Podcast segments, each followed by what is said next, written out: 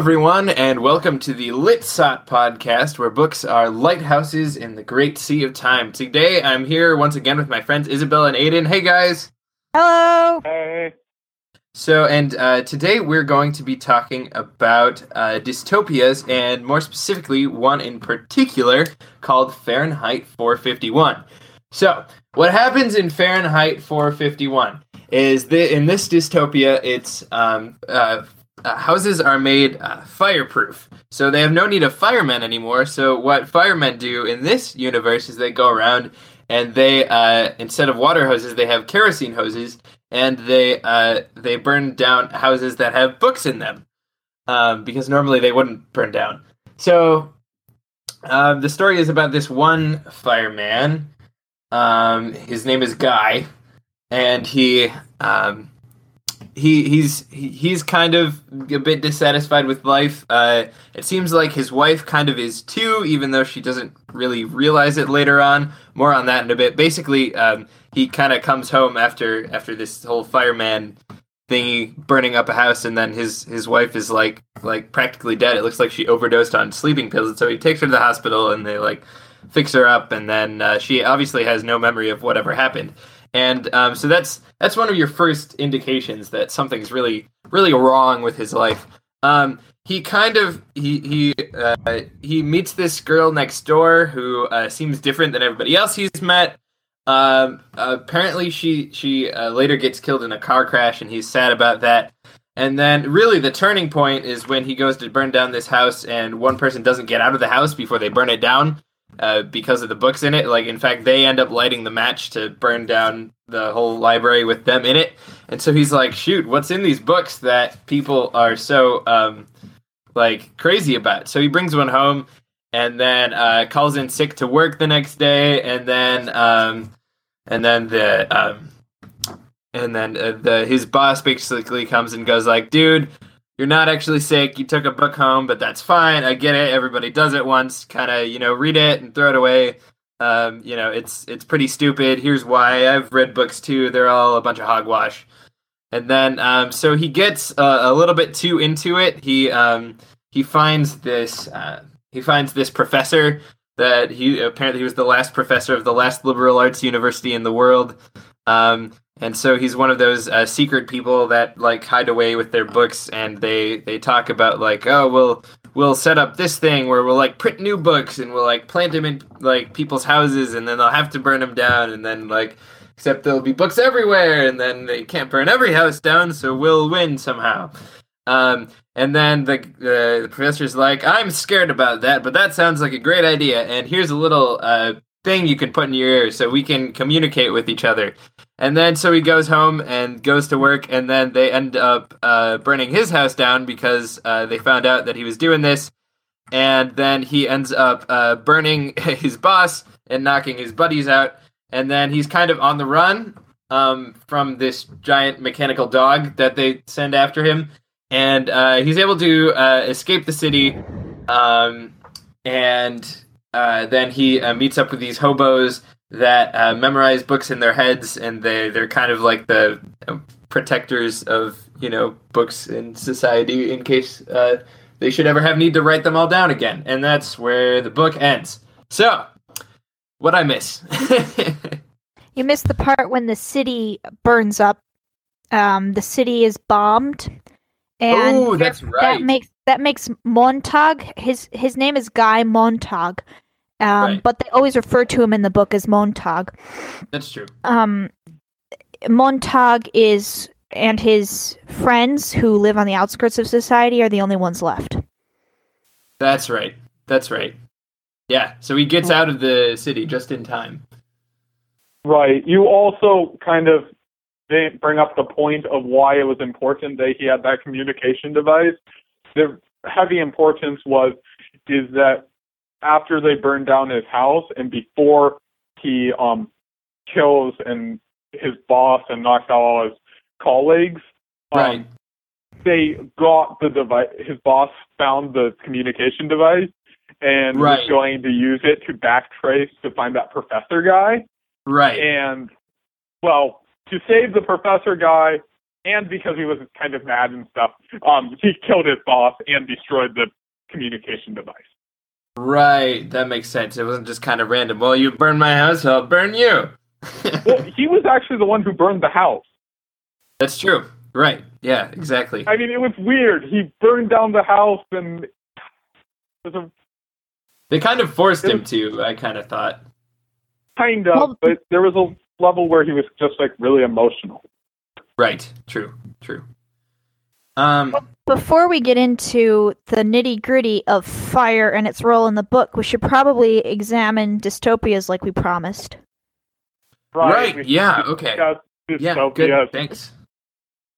Um, um. So, what is dystopia? what Bring it are on. dystopia? So, uh, basically, uh, what a what a dystopia does is it takes it takes problems that it sees in society today that you might think of as kind of small or petty problems, and it kind of it kind of takes them and it and it takes them to their logical conclusion. It takes it, them it to takes like them, the furthest possible extreme, right? Exactly. Right. Yeah. It takes them yeah. into the future. Worst case scenario. This is this is how society will end up if we keep and and it's it's great because it can kind of show you kind of the dark side of some philosophies or some some ideas, some practices uh, that that happened in the day that the book was written.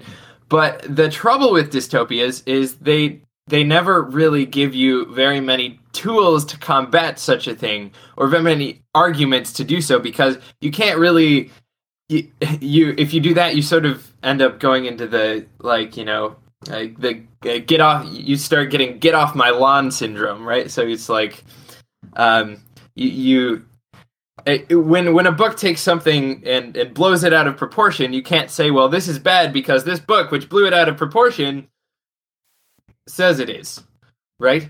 Yeah, I, I would agree partially. I do think that um, Rand's um, Atlas Shrugged could almost be seen as a book that might blow it up a, the problem of socialism up a bit, and especially if you are a socialist, you'll think that she's completely flawed.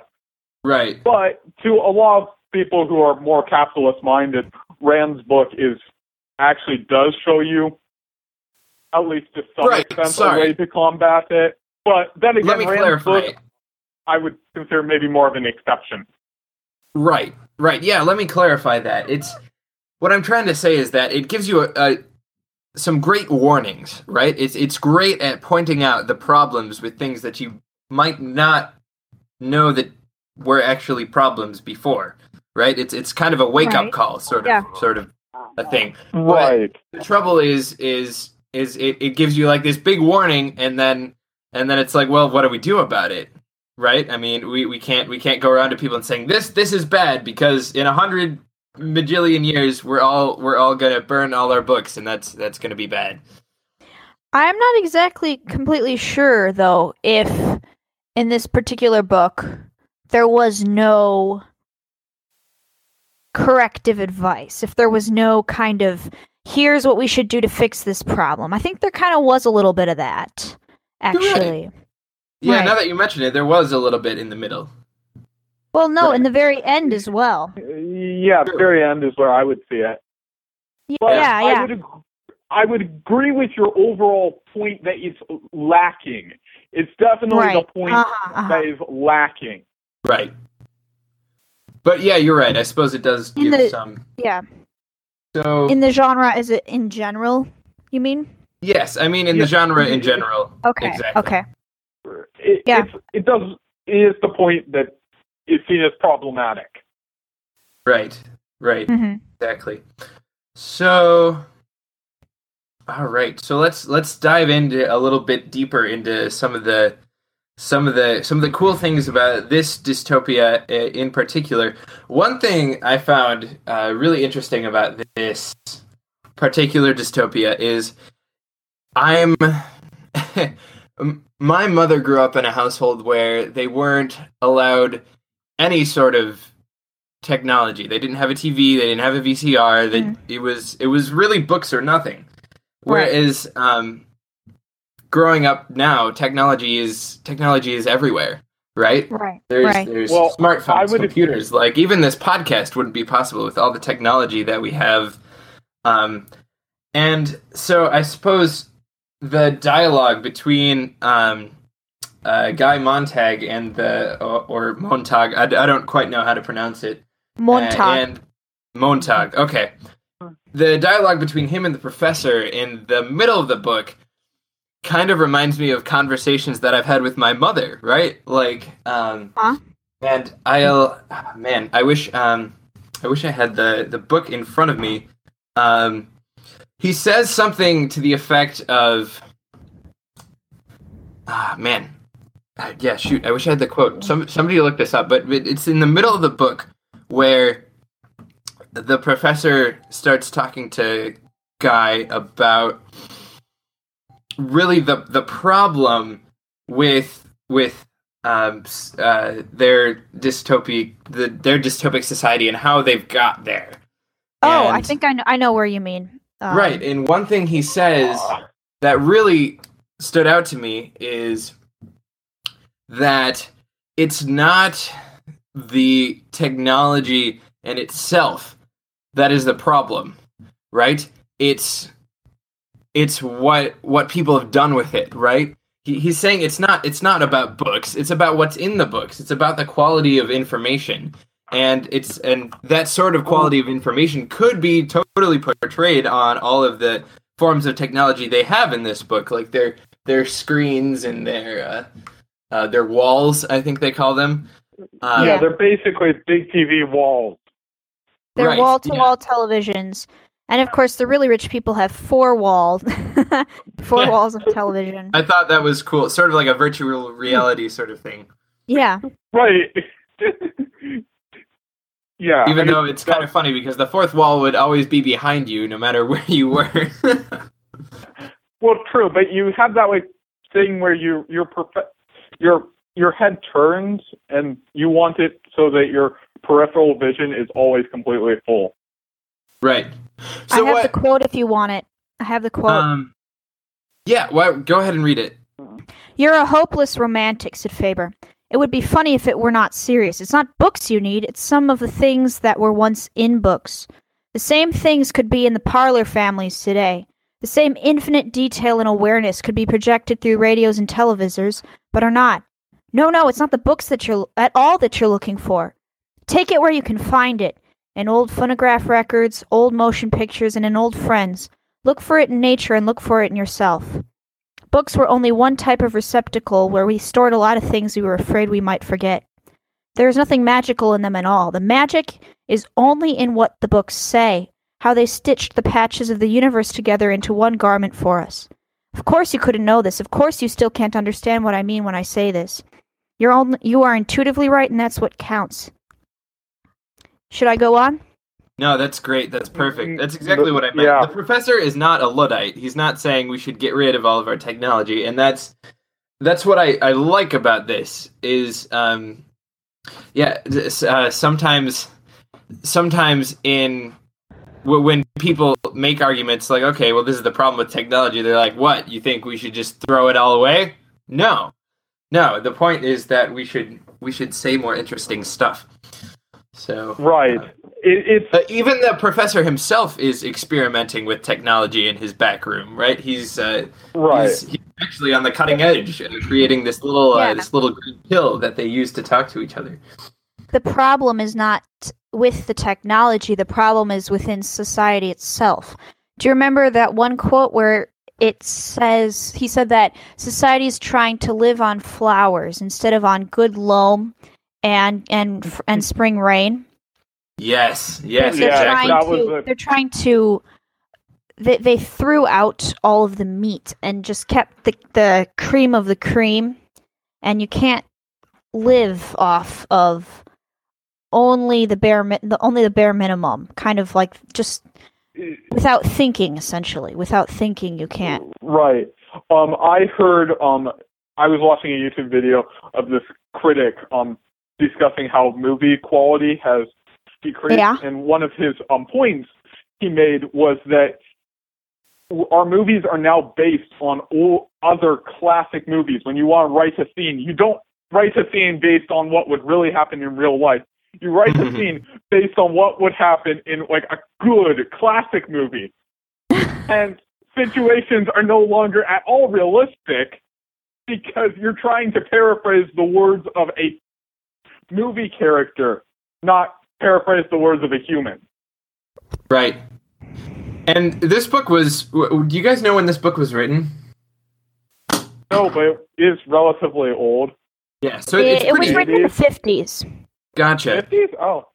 That's that's before the internet, but you can you can see kind of what he's talking about, where where people well people just keep distilling information more and more and more what, Right. what- into 140 characters and five second looping videos, right? Like like from Twitter and Vine, right? It just gets Right. shorter and, and, shorter and less and less substantial.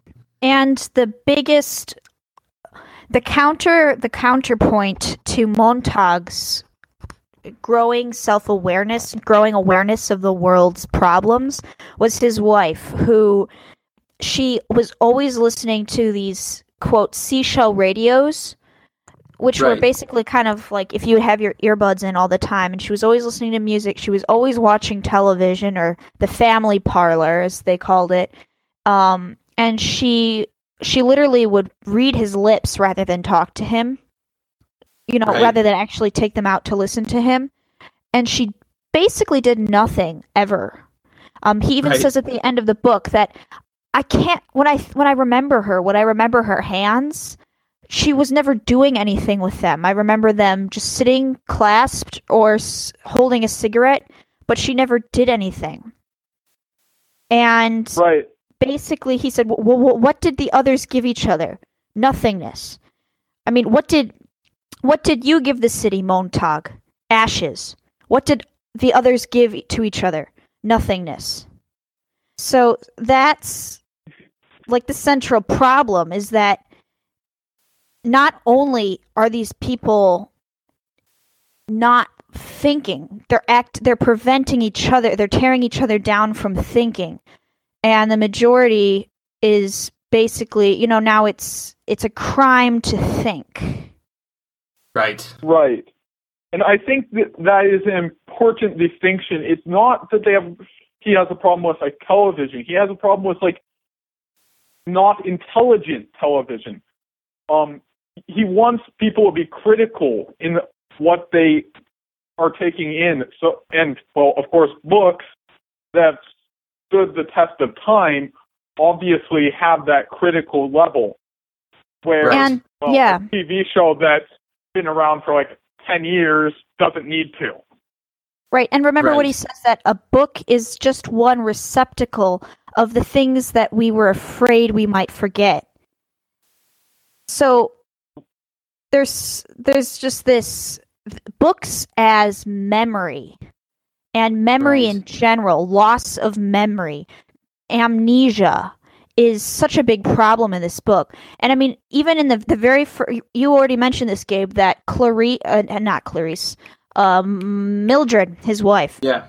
when she she takes all these sleeping pills and almost kills herself we assume although we don't Right. quite know that she did it deliberately Right. It's no, implied. no, he no, he explains how it happened. He explained that it happened that she took two pills and then forgot that she took those two pills and Oh. took two more. ah and yeah then you're right And took two more. you're even right It, it wasn't a suicide attempt, although it first appears to be a suicide Right. attempt.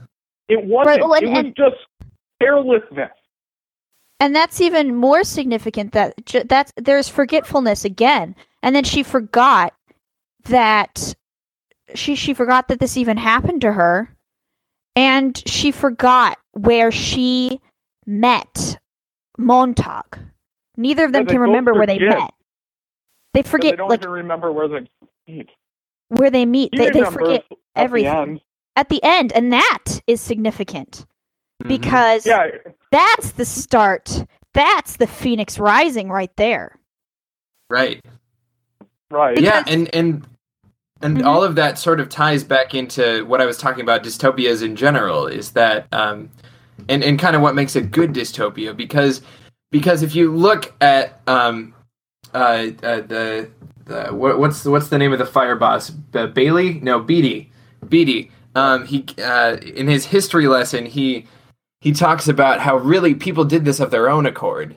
They Yeah. they just they forgot and they chose to forget, right? And that it happened Yeah. gradually over time. People took two pills and then forgot they had taken two pills. Right. Right. Lulling themselves. Yep. Um, so I just, I was going to point, there are two things that I think I've seen across a large number. I've read like four different dystopias that I would consider quite good. Um, and in most of them, you have these two things. First of all, a corruption of the, a quote unquote corruption, whether or not you believe it is a corruption or not. Um, the author definitely feels that there is a corruption of the family. And then also, you have this weird situation where a character, often like Beatty, who really, why does he happen to know the entire history of what happened and able to explain it so perfectly well?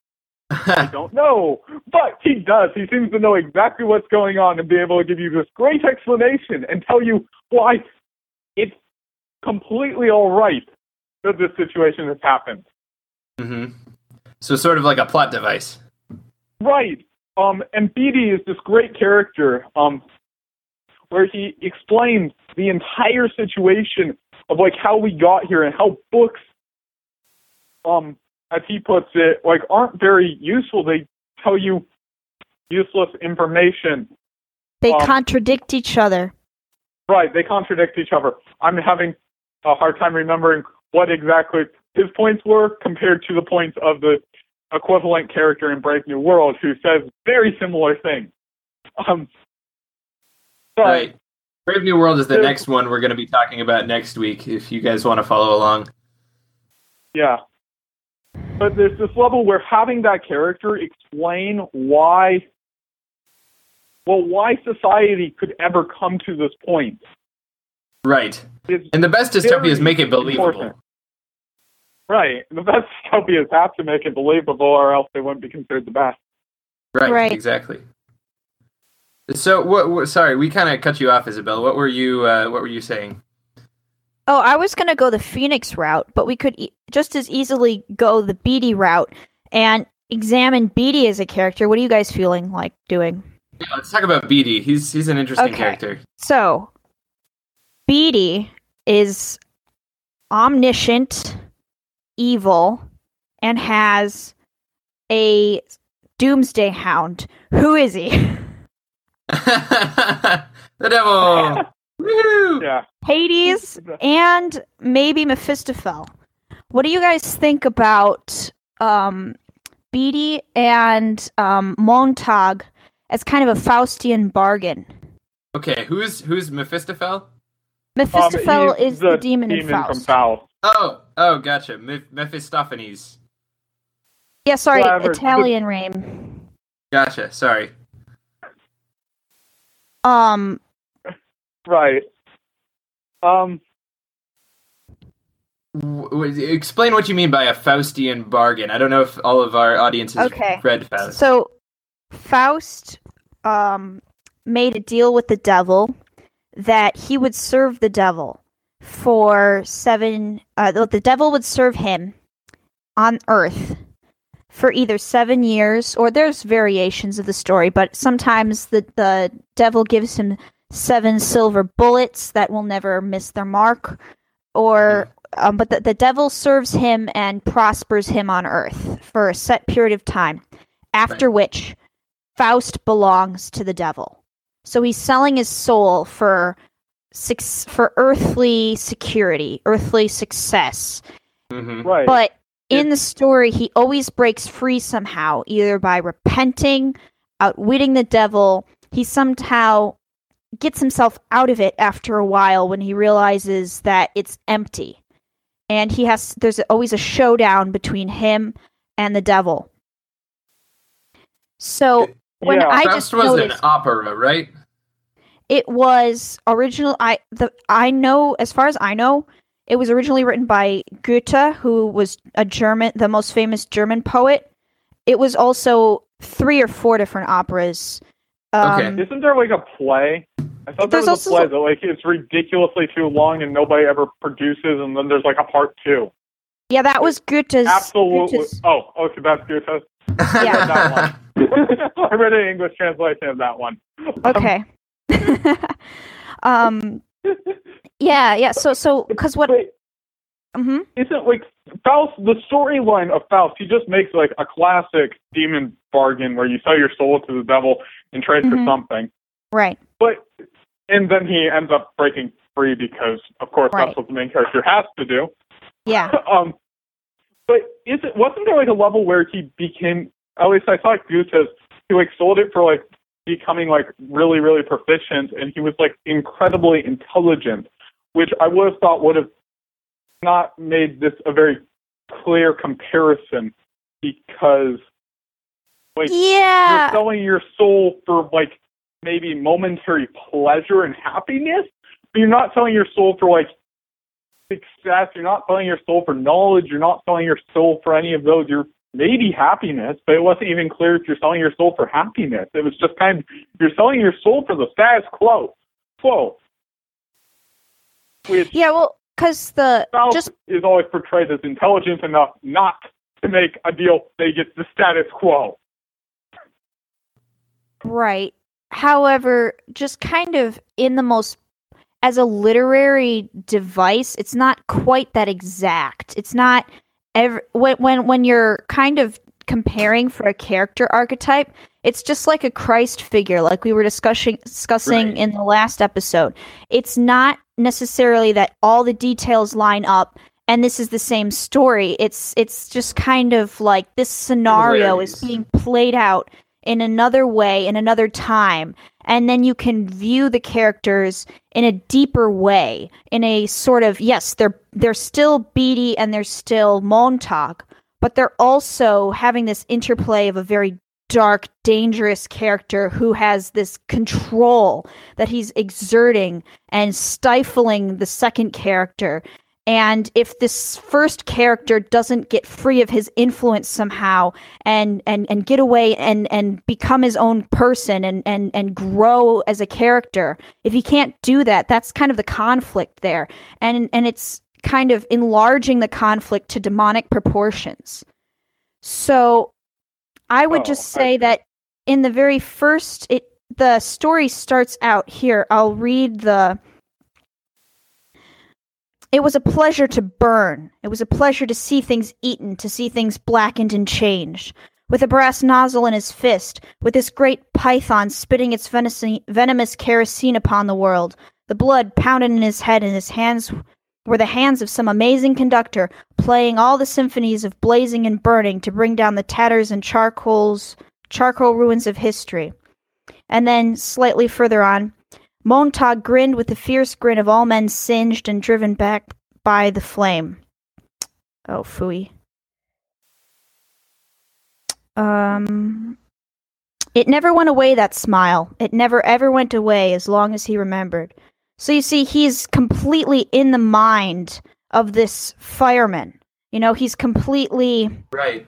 in this completely just demonic sort of half rage, half half kind of hysterical kind of ecstasy. He's really enjoying this. He's just like, "Whoa, this whoa. Okay. That's not good. That's not good." And Beatty kind of he has that same sort of aura as just this completely he has it very much together. He's very dangerous.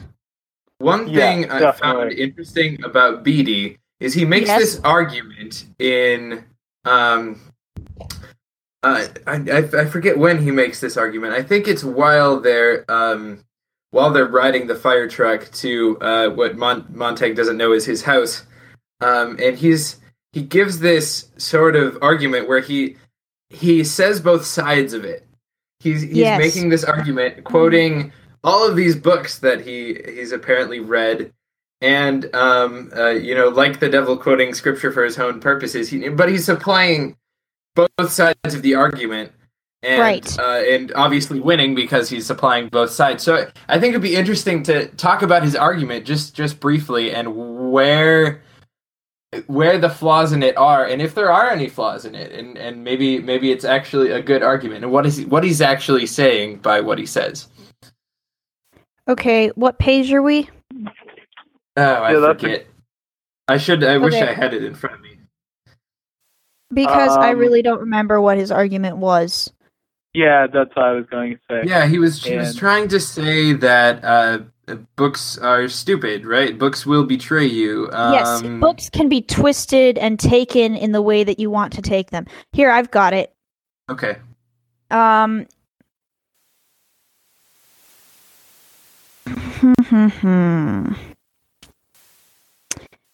it takes up several pages.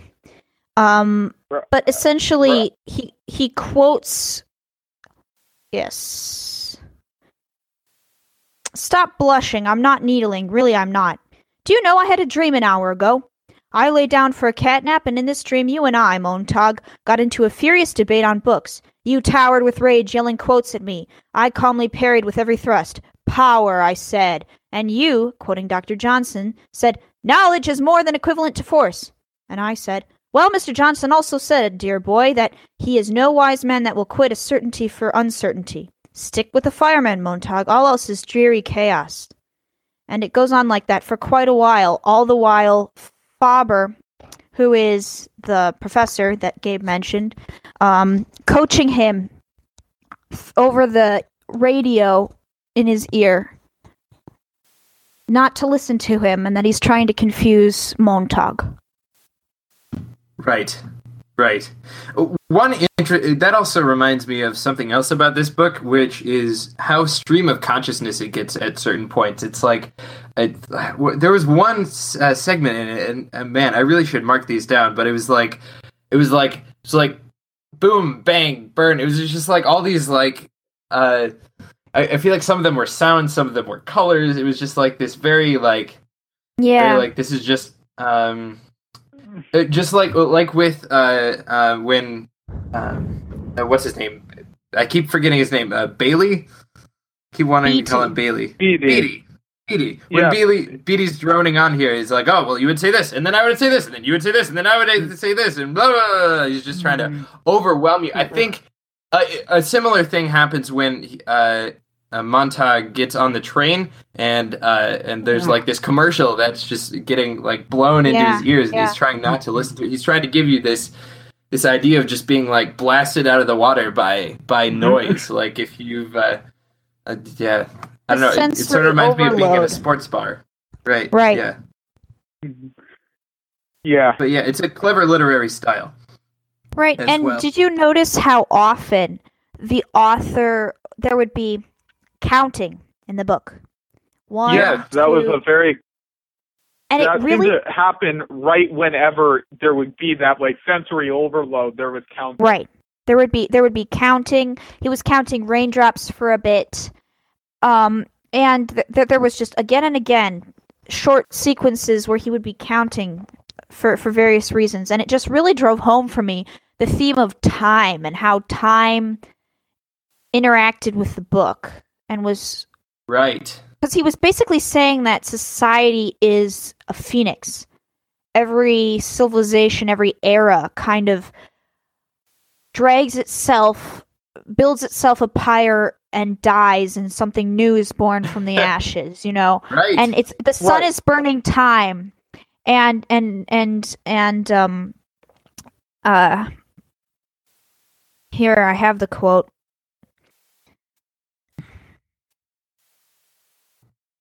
He saw the moon low in the sky now. The moon was there, and the light of the moon caused by what? By the sun, of course. And what lights the sun? Its own fire. And the sun goes on day after day, burning and burning. The sun and time. The sun and time and burning. Burning. The river bobbed him along gently. Burning. The sun and every clock on the earth. It all came together and became a single thing in his mind. And how um so if he burnt things with the firemen and the sun burnt time, that meant everything burned. And one of them had to stop burning. And the sun wouldn't, certainly, so it looked like Montag and the people he had worked with had to stop. Right. And somewhere the saving and burning of things had to, and putting away of things had to begin again and they have so then they have to, you know, start keeping records and books again. Yeah, Right. It's it's Um, funny though. That's totally the pattern of, of civilization and the pattern that anyone that's tried to design a system of government has has tried to to break over the years, right? You know, uh, democracy Well- led Greek democracy led into the Roman Republic and then the Roman Empire, which destroyed itself and then uh, it was burned. Right, Rome burned. Um, Right. and then and then uh, it- there was uh, the the Dark Ages, and then I mean I mean look at look at America, right? I mean the the, the British Empire, like like we we we lit the match on them, right? Well, After America left, all the really. all the other places were like, okay, well you know, we'll be independent too, Gabe, and Gabe, you have to um, keep in and mind, it just though- kind of makes you wonder, like like like when like how how long will something last before it burns that's what a lot of people are asking like you know is this the end of america well, you could ask that. I don't think though that's a very realistic look through history. You're really rushing things, and I, of saying- course i'm rushing things i'm just making the point that civilizations always rise and fall inevitably Well, well, yes, inevitably, if you look at civilizations, they, as long as they're no longer the current standing civilization, at some point they fell to some extent. To what Right. extent did they fall depends on which civilization we're talking about. Even England is still actually a nation. right When you look at England, it's still standing. If you look at Japan, it's still standing. Right. And The, those, the, those officially fell. Russia, well, I mean, the Soviet Union broke apart, but I mean, if you look at Putin, it looks like it's coming back together. yeah, but the thing is that in this book, war and pol- politics is not the point. The point That- I is agree.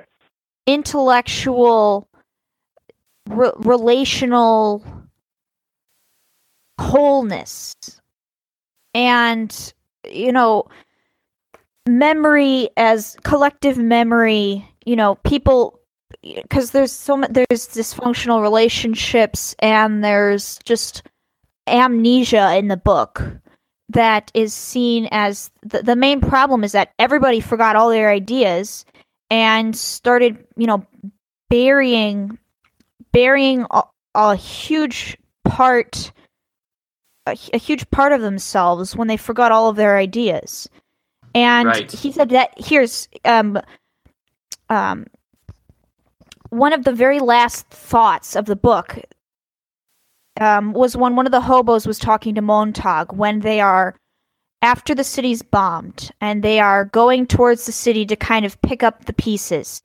Um, and then this this man named Granger says that the phoenix there was a phoenix um and he burned himself up and he sprang out of the ashes he got and and um, every time he burned himself up he sprang out of the ashes he got himself born all over again. And it looks like we're doing the same thing over and over but we've got one thing the phoenix never had. We know the silly thing we just did. We know all the silly things we've done for a thousand years and as long as we know that and always have it around where we can see it someday we'll stop making the same funeral pyres and jumping into the middle of them. We pick up a few more people that remember every generation. Now let's go upstream and hold on to one thought. You're not important. You're not anything. Someday, the load we're carrying, meaning all of the books that they've that they've memorized, may help someone.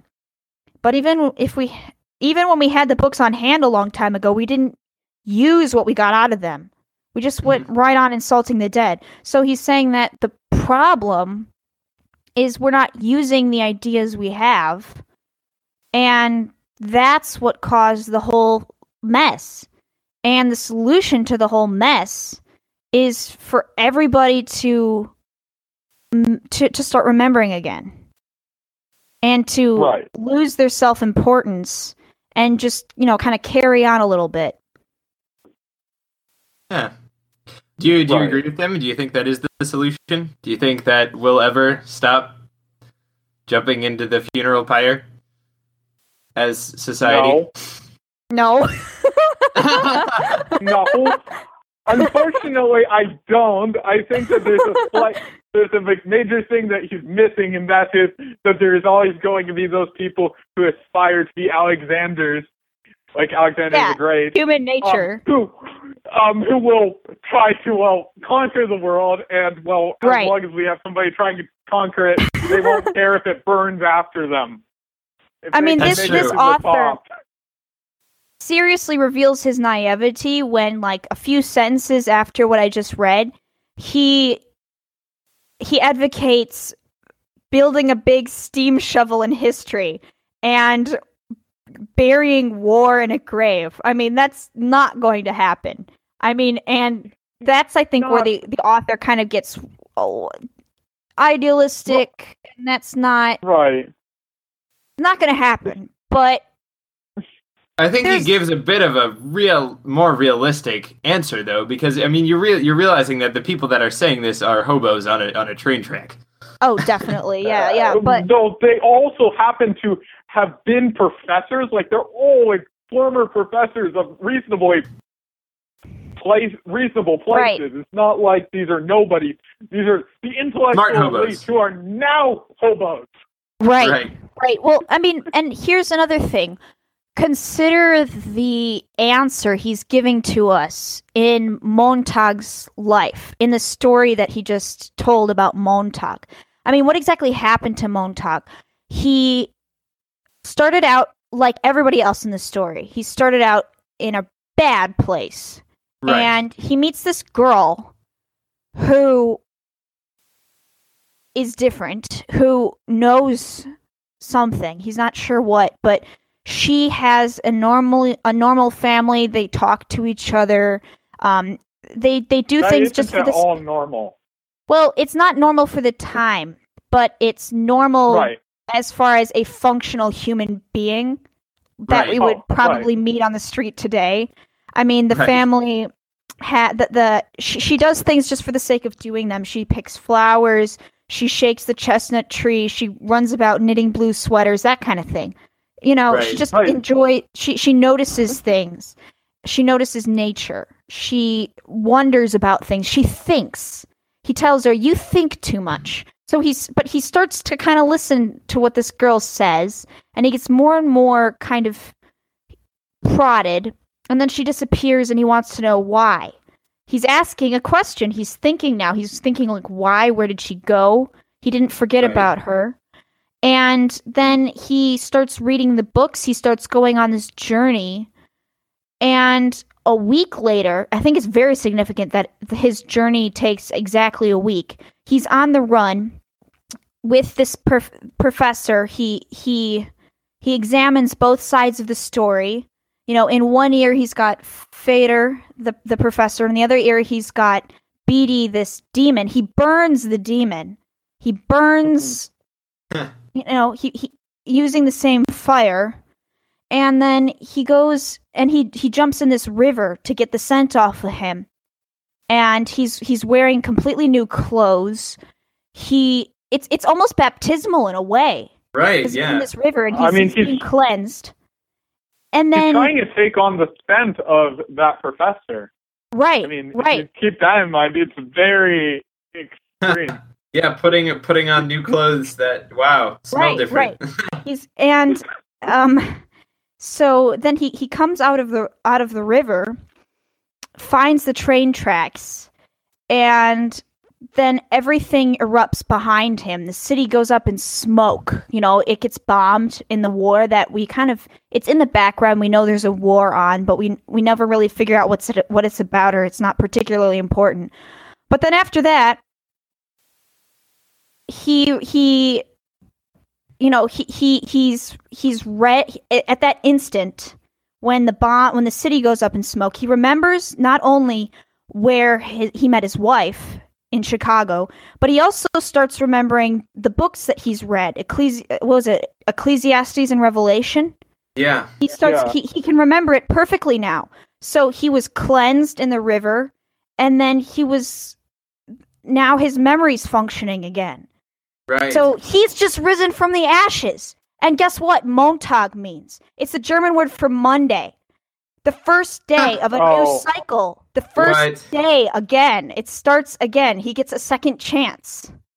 Wow. So I suppose uh, looking at it from uh, that's sort of a, a Christian narrative kind of an idea.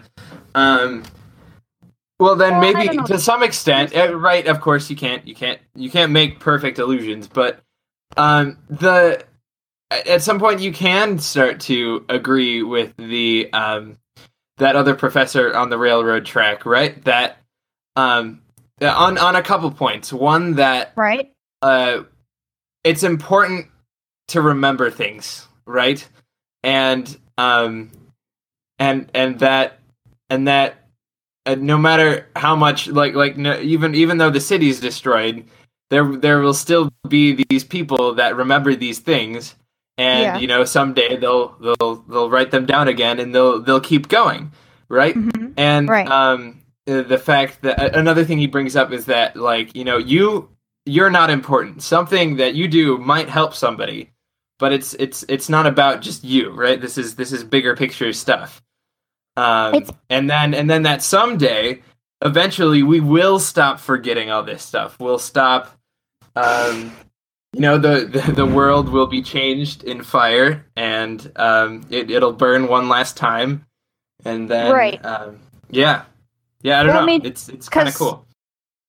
Like my whole point for kind of introducing Montag as the Phoenix kind of kind of a thing is that maybe what the author might be saying is that we can do something to avoid this kind of doomsday in our own lives on Right. a person person to person level. right. and that maybe the problem is not society the problem is each one person ending up being a mildred. Mildred i- was montag's um, wife. Right. D- yeah totally. Does Right. mildred mean anything? I beg your like, pardon does mildred as far as i mean know it's a normal it's a normal name mildred but i do know that faber who was the professor i looked up his name. Faber just meant um like an a overmaster so maybe like a rembrandt level master of Huh. something. Interesting.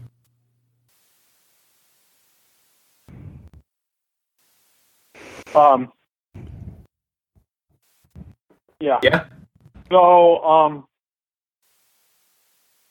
do we have any other points? um let's let's look at the email i think we i think we may have uh, pretty much covered everything Oh, I had um one other thing.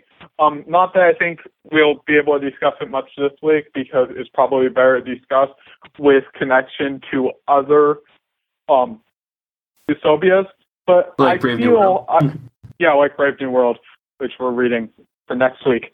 Um, but I feel as if dystopias. Well, I've read like four good dystopias. Um, uh-huh this Fahrenheit 451, 1984, Atlas Shrugged, and I just read Brave New World um, this last week. But I feel as if all of them share this aspect of a level of corruption in the family. That like the family unit is flawed. right You have that. You have the family parlor where all those characters on the TV aren't just like television hosts and television and characters. They're like part of the family, which is almost problematic. Right. Yeah, you're right. Yes, families families are really the building block of society. And I think what a lot of dystopia writers recognize is that when you start to mess with that, everything else falls apart around it. And that's also scary because of what's happening today. I mean, Right. I mean, whether or not you believe that the redefinition of marriage is a good thing, I personally actually think there's a lot of argument that it, at least from a legal sense, should be redefined to include any two people.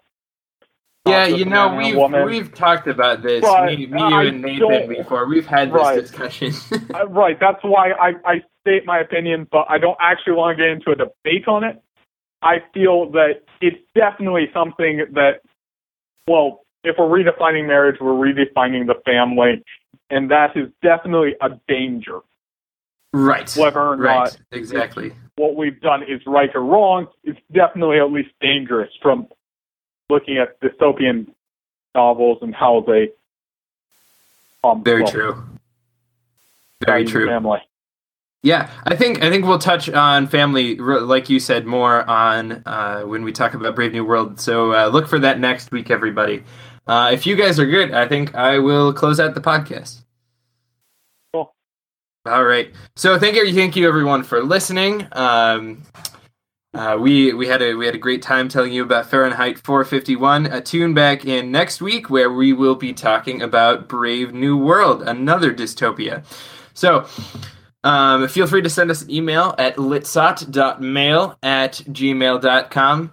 Uh, our website, www.litsot, L-I-T-S-O-T, dot M-L, uh, is currently uh, undergoing some technical difficulties. We're working through that right now. We're trying to figure out how we can uh, best get that to work. Um, so uh, stay tuned. Uh, keep checking it. If, if it doesn't work uh, today, check it tomorrow. So um, thank you so much for listening, and see you later.